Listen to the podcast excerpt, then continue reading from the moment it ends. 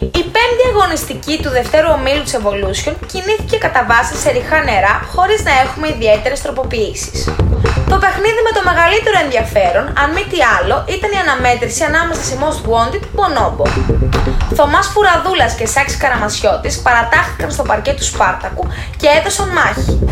Η αποσία ωστόσο του εμβληματικού αρχηγού των περιζήτητων ήταν για ακόμα μια αγωνιστική αισθητή και όπως φαίνεται θα κάνουμε καιρό να τον δούμε να αγωνίζεται στα παρκέ μας. Οι πίθηκοι είχαν σε φόρμα για ακόμα ένα παιχνίδι το Σταυρομπάμπαλι, ο οποίος ήταν και ο man of the match αναμέτρησης.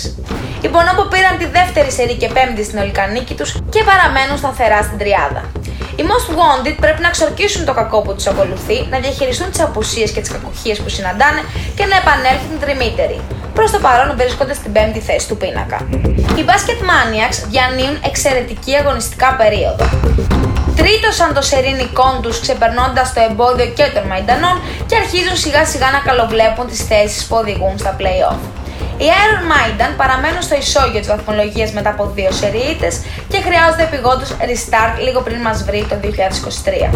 Παρ' όλα αυτά, εάν δεν τα καταφέρουν, έχουν που έχουν το όνομα, ας βγουν με μπάσο και ηλεκτρική να πούνε τίποτα κάλα, ξέρω εγώ. Οι Anonymous έχουν καταντήσει εκνευριστική και το 6-0 σε εισάριθμα παιχνίδια είναι γεγονός.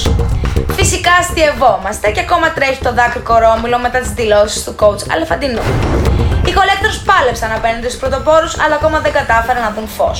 Αγγελομάτης και λοιπή παρέα έχουν πέσει εχημέρι ανάρκη μαζί με τις αρκούδες και λογικά θα εμφανιστούν μαζί με τις αλκιονίδες. Η Αμόκ ήρθε μέσα στο Ανδρέα του Πανδρέου, το σπίτι των Sugar Mountains, αφού περιστεριώτε γάρ, και έριξε κατοστάρα.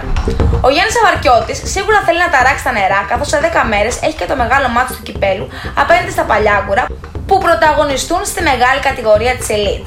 Κάθε εμφάνιση της ομάδας του Κολονού μέχρι εκείνη την ημέρα είναι μια δήλωση απέναντι στον ισχυρό αντίπαλο.